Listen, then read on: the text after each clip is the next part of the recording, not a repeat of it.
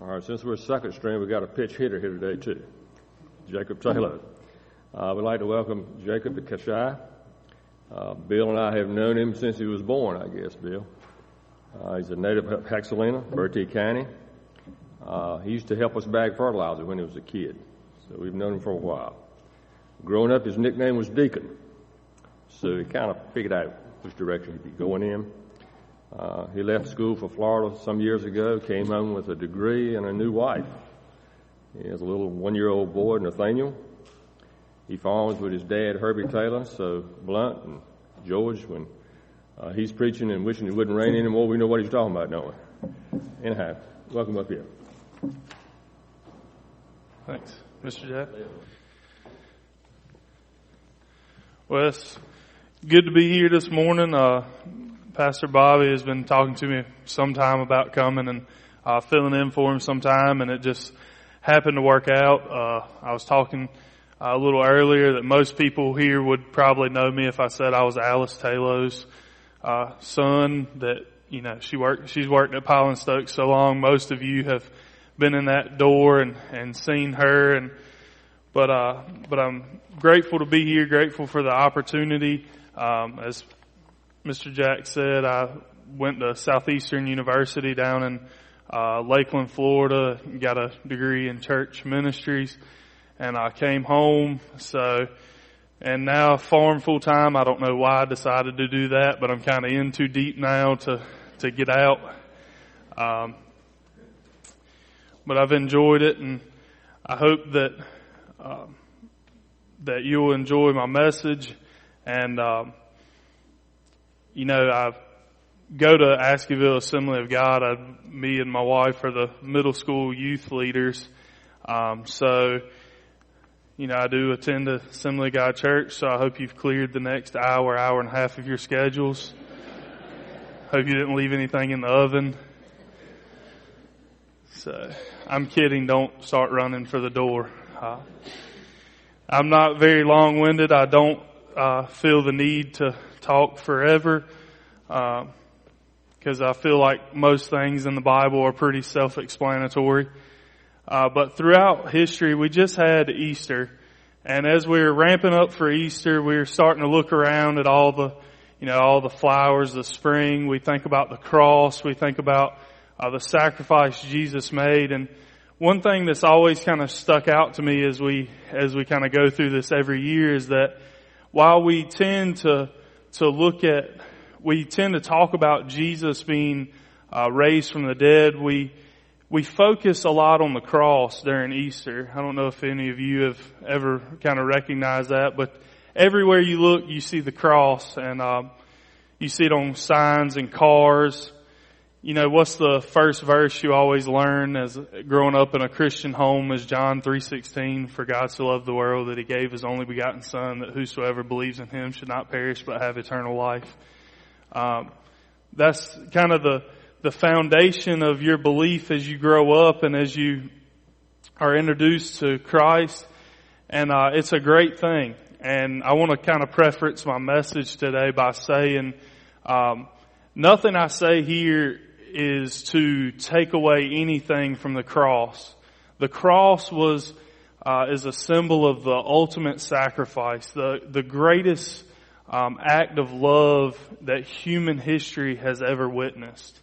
Um, you know, you think about uh, some of the people that we look at in our society as heroes. You know, we look at uh, firefighters or police officers or uh, rescue workers that go into these dangerous situations and sometimes lose their life trying to save others. Well, none of them willingly die. It just kind of accident or a situation gets out of hand. But Jesus came to this earth knowing his fate. He knew what he was going to have to endure.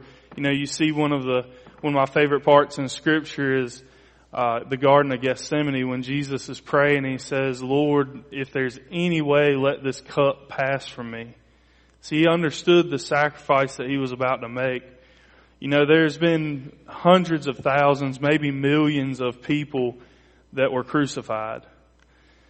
And Jesus, I'm sure, was the only willing participant in that. He willingly went to the cross and gave his life to redeem us. So as we, as I begin to uh, talk through my message, I'm not taking anything away from what Christ did on Calvary because it is such a beautiful symbol of love. It's where kind of the love of God and the wrath of God meet at the cross.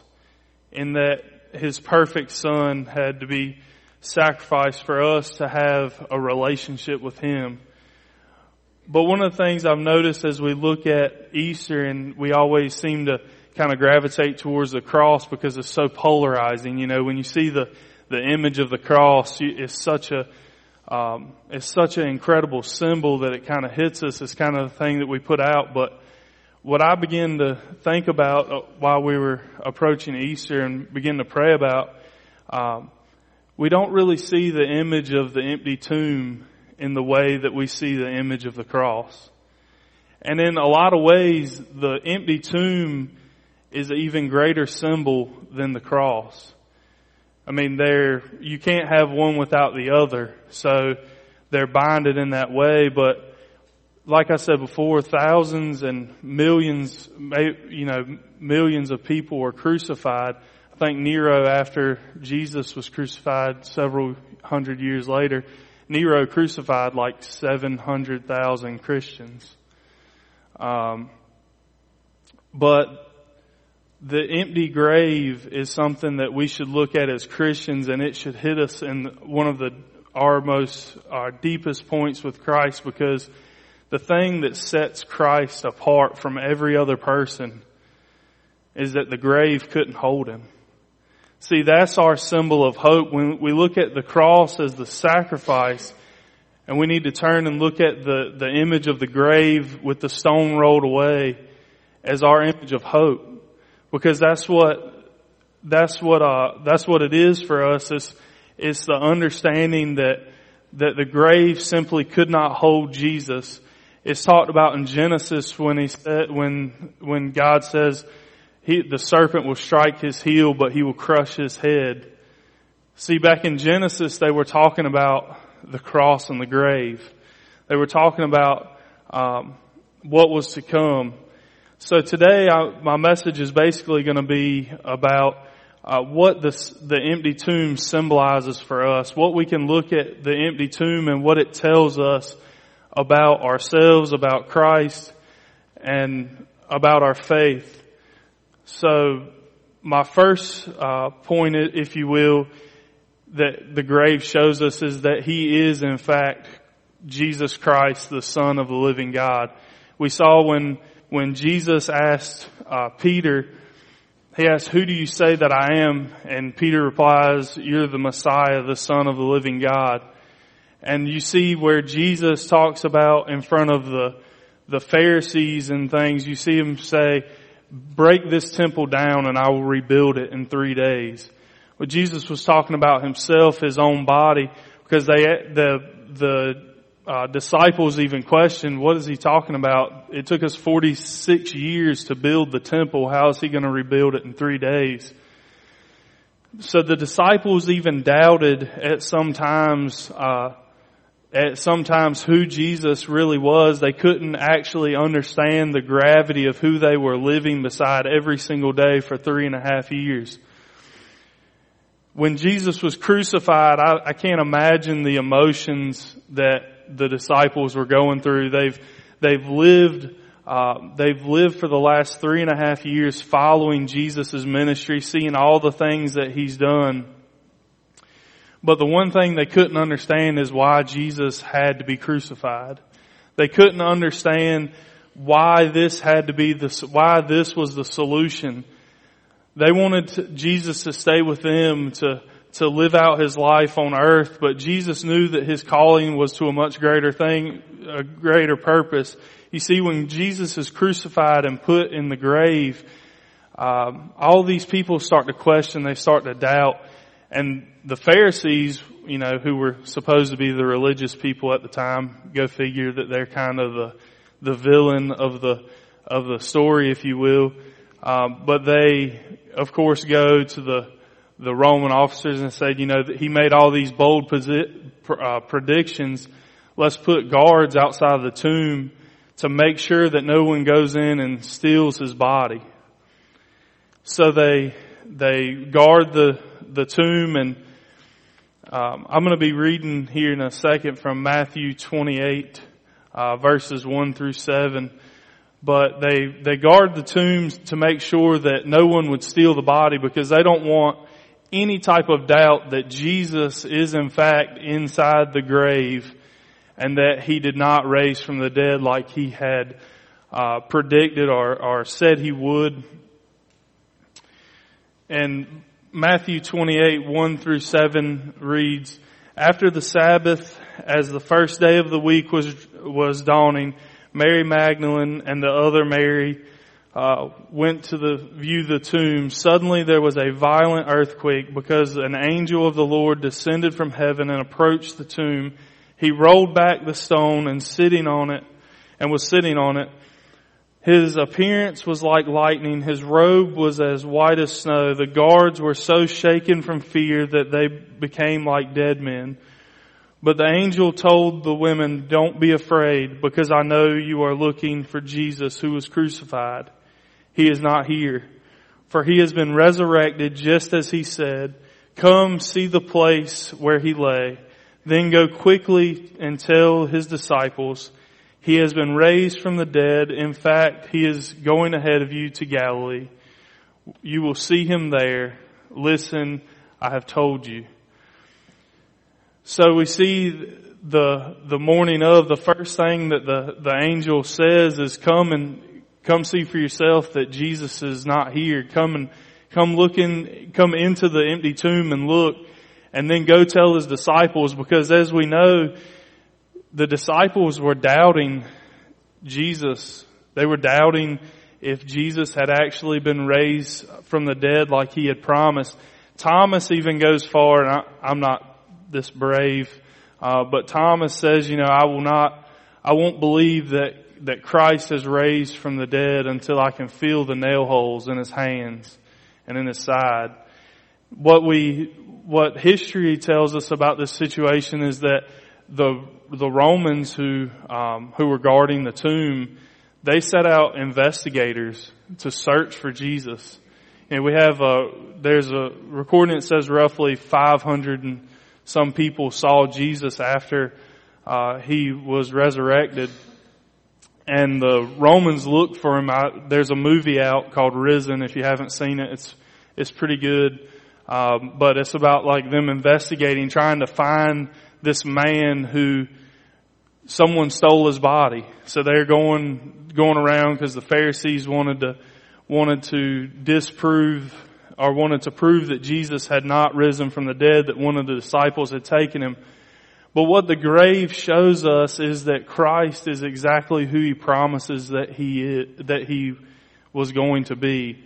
So when you read in scripture and you read the things that, that he tells the disciples, like he tells the disciples, uh, don't fear because I'm going to a place, I'm going to prepare a place for you in my father's house. There are many mansions.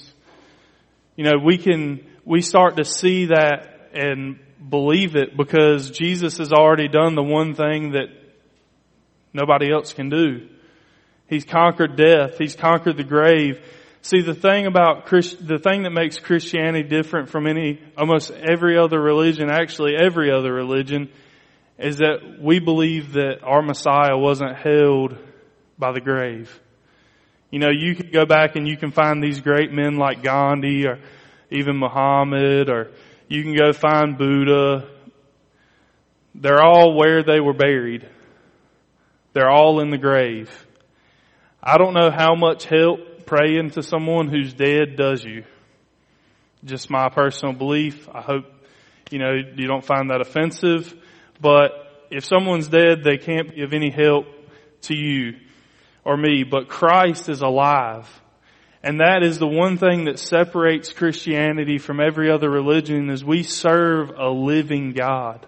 We serve a creator who was so worried about building relationship with us that he would give his only begotten son on the cross And Christ, seeing the empty tomb, we see that Christ has conquered death, that he currently lives seated at the right hand of the Father, and we await his return.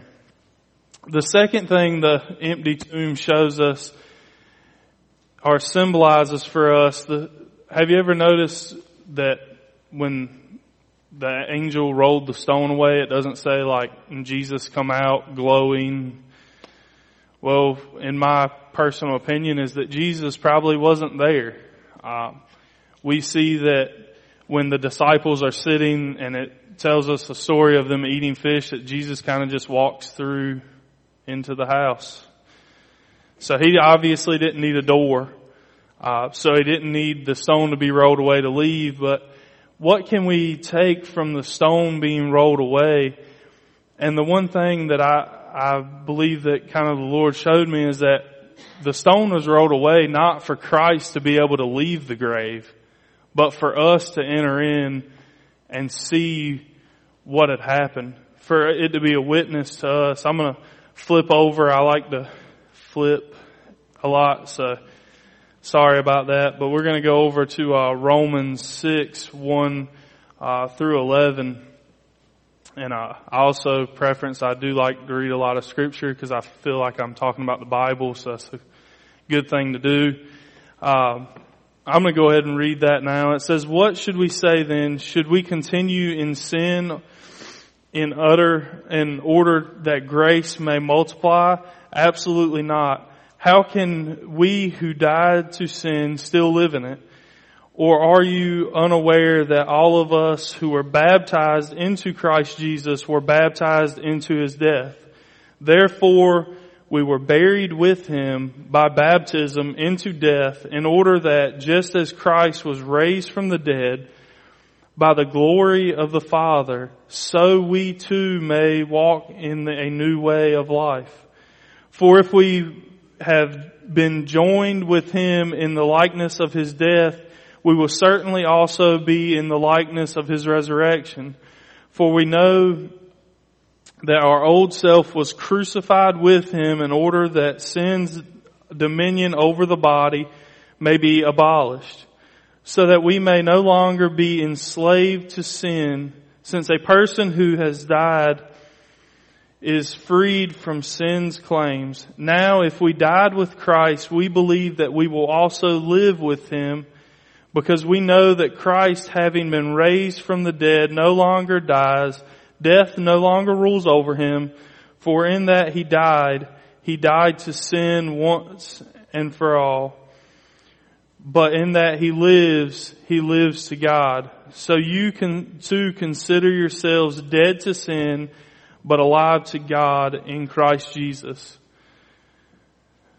So what Paul's saying here is that if we're called, you know, Jesus said, pick, you know, um, in the Bible it says, you know, pick up your cross and, and follow me or carry your cross and it says to crucify your flesh.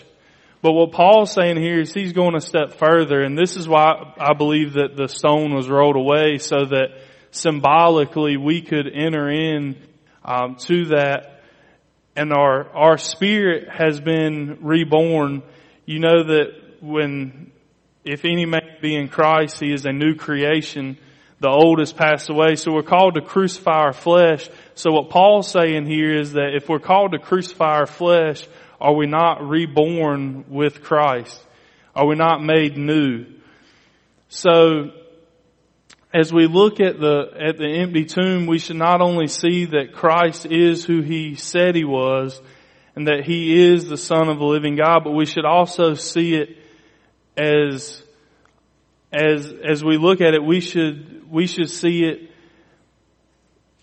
as Jesus walked out of the grave so we can walk away from our flesh. We can put the old ways behind us. We can be reborn. We can, the sin no longer has control over us. It says, Paul says that sin no longer has dominion over our bodies. So that tells me that Christ rolled the stone away so that we could join in his resurrection, not of the flesh necessarily at this time, but of our spirit. We're no longer bound by the things that bound us before.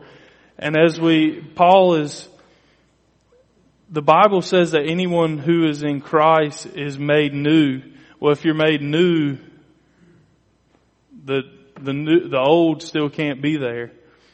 So as we, as we look at the tomb, we should have, we should have hope that we are in fact redeemed through Christ. That we are brought out of our sin, out of our shame.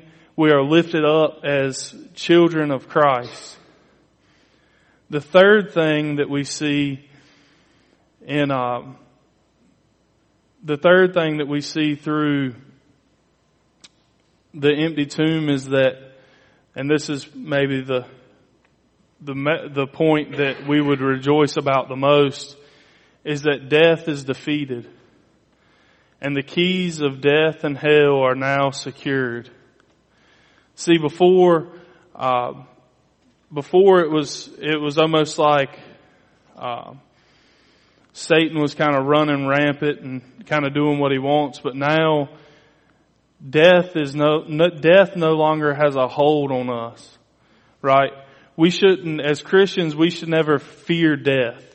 I mean, that doesn't mean that we're gonna run to die, but it means that we should have hope that death is not the ending place for us. Death is, um, the Bible says to be absent from the body is to be present with the Lord. And that's what we should see here as as the tomb is emptied, as as the stone is rolled away. I'm going to flip over again.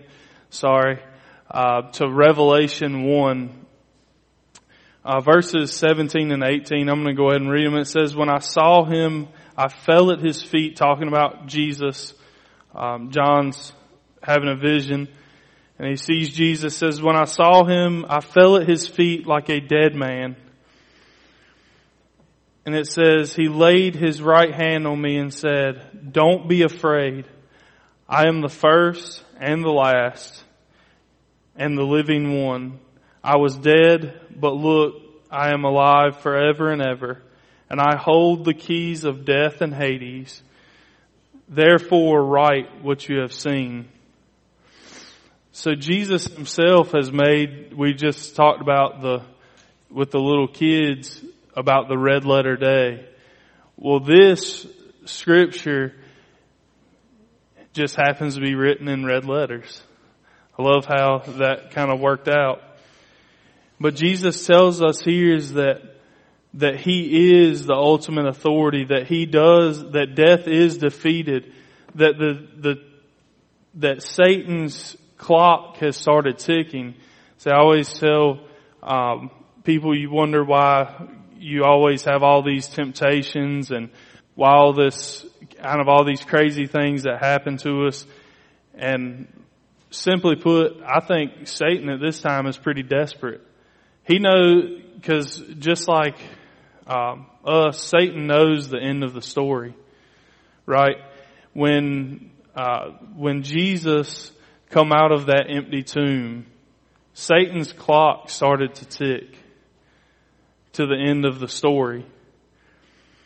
There's no greater thing than to understand that Christ is the Son of the living God, that He has conquered death, that He has conquered sin. See, the thing is, is that when we look at the cross and we see the sacrifice that Christ made, that was the beginning of the process. Without the, without the empty tomb, we don't have the security that we have. If, if Christ would have never risen from the dead, he'd probably be looked at like Buddha or Muhammad, you know, um, like Gandhi maybe. You know, we'd have looked at him as this great prophet. But the fact is, is that when Jesus rose from the dead, when death was defeated and sin was conquered once and for all, it gives us hope that Christ, that everything else that Christ said is true. Because if a man can, if, if he can be raised from the dead, I'm going to say that kind of the, the gloves are off, so to speak. And we know that, we know what the end of the story as we read, we know how the story ends. So as we, as we think about the cross and the sacrifice, as we start to look at the empty grave, my challenge for you is to start looking at them together. You know, one, both of the events are great, but without, one without the other, there are nothing. The, the cross would have meant nothing if the tomb didn't, wasn't left empty. There's no, there's no way to, to put into words what exactly the cross and what the empty grave means. I don't believe that there's anybody um, alive that can actually understand the gravity of what happened, and we probably won't until Jesus explains it for him, to us himself. But I wanted to, to bring that message and just to encourage you to start to look at the empty tomb and what it symbolizes for us. It symbolizes that Christ was who he said he is. That we can defeat the thing, that nothing in, in our life that can come against us has any grounds to stand as long as we're in Christ. See, there's nothing that sin has lost its control over people who are in Christ. So we understand that Christ is in control with everything in our life. And if we're truly living for Him and we're surrendering ourselves to Him, we know that we're in the right place. We know that sin and death have no hold on us. See, when, when Jesus was raised from the dead, death became irrelevant for people who follow Christ. Death for us is just beginning now. If you start to talk to some of your friends who are not Christians, you may want to warn them about death. Um, that might be something that they are strongly afraid of. And I say that as nobody here, of course, wants to die, but we understand that when we are, when we finally pass away, when our time comes, that we get to stand before Jesus Christ we get to stand before the King of Kings and the Lord of Lords. We get to, we get to enter into His courts with thanksgiving. We get to experience all the things that He has promised us. So I was hope, I hope this message as I'm starting to kind of close and wind down, I told you I'm not a very long-winded speaker. Um, I found that after about 12 minutes, people kind of start, uh, leaving me. But I hope this message, I hope has kind of bridged the gap between the cross and the grave. We, as we start to look, every time we see the cross, we not only see the sacrifice Jesus made, but we also, when we see the cross, we also see the grave. I love to see like the pictures and the printouts when you have the cross and in kind of the background you have the empty grave because it's the complete picture of what Christ did for us. It's the complete picture of what Christ's sacrifice was. It was not only that He sacrificed His body, but Him being raised from the dead shows us that we can trust in Him. See, I'm pretty sure that the disciples wouldn't have went out, you know, the, the great charge uh, in Acts is go into all the world and make disciples of all nations. I'm pretty sure if Christ wouldn't have raised from the dead, these 12 men wouldn't have went out and started making the disciples. I'm, I'm gonna say if you follow somebody for three and a half years and they promise, and they say, well, I'm gonna sacrifice, I'm gonna be sacrificed, I'm gonna raise from the dead in three days. I'm pretty sure three days later, if I haven't seen you and I'm one of the 12, I'm not, I'm not going out and traveling the world. I'm not getting, uh, put in prison. I'm not getting, uh, I'm not getting crucified. I'm not dying from being uh, from stones being thrown at me. I'm not doing that if Christ doesn't raise from the dead. And I think that ultimately is one of the one of the things that I always love is like if you really look at it from just a not even looking at the Bible, but if you just look at it as a, as any person would, you have a group of guys that's followed some Jesus' ministry for three and a half years. If if the grave wasn't truly empty, do we really think that these guys would have set out across um, across the world like they did and started to witness and make disciples of all nations? See, as we look at Christ and we see the sacrifice that He made, and when we look at the grave, we see that He calls us to be with Him.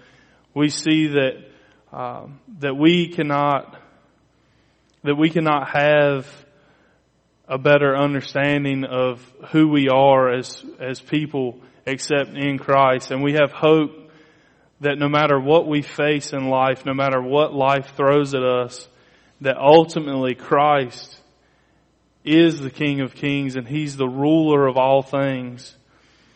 And that as long as we have Him, there is nothing that we cannot endure, there is nothing that we cannot overcome. And one day, ultimately, we will experience eternity with Him. I'm going to close this in a word of prayer. Father, we thank you, God, for your sacrifice uh, for your willingness to die for us, for your willingness to come to this earth and to endure one of the, the worst beating and crucifixion ever recorded. That you would love us so dearly after we had betrayed you. That you would love us so much to, to sacrifice yourself for us. And God, we thank you for showing us the empty tomb. We thank you for letting us enter in and see for ourselves that death has been defeated, that, that you are the King of Kings, that you are the Messiah, the Son of the living God. And Lord, we thank you for, for rescuing us out of our impossible situation. Lord, and we just, we thank you right now and we, I ask Lord that if any person is here and they don't know you as their Lord and Savior, if they haven't surrendered themselves to you, God, that you would, that you would use this to, to penetrate their heart, Lord, that you would bring them to the understanding of what the cross means for us and what the empty tomb means for us as Christians. And that they would see your, they would see hope Lord, I just pray right now that that you would let this message sit on every person's heart, that they would um, that they would take what what you would give them, Lord, that that we would ultimately understand who you are and what you've done for us better.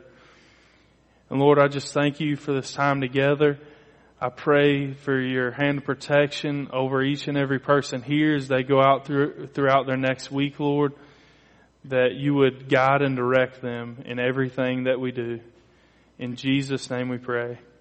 Amen. Thank you, brother. Sharing the gospel. Paul said in 1 Corinthians 15, I declare to you the gospel, how Christ died for our sins. Third, the third day he rose again. So we worship a living Savior. His name we want to commit this service. Father, thank you for your great love. You so loved the world, you sent your only begotten Son. And we thank you that He did conquer death and sin. And Lord, everyone who trusts Him will be born again, and be a part of the family of God. We thank you for the resurrection Jesus Christ. Lord, what a joy to worship a living Savior. We pray as we disperse today, we'll go forth and live and honor His holy name.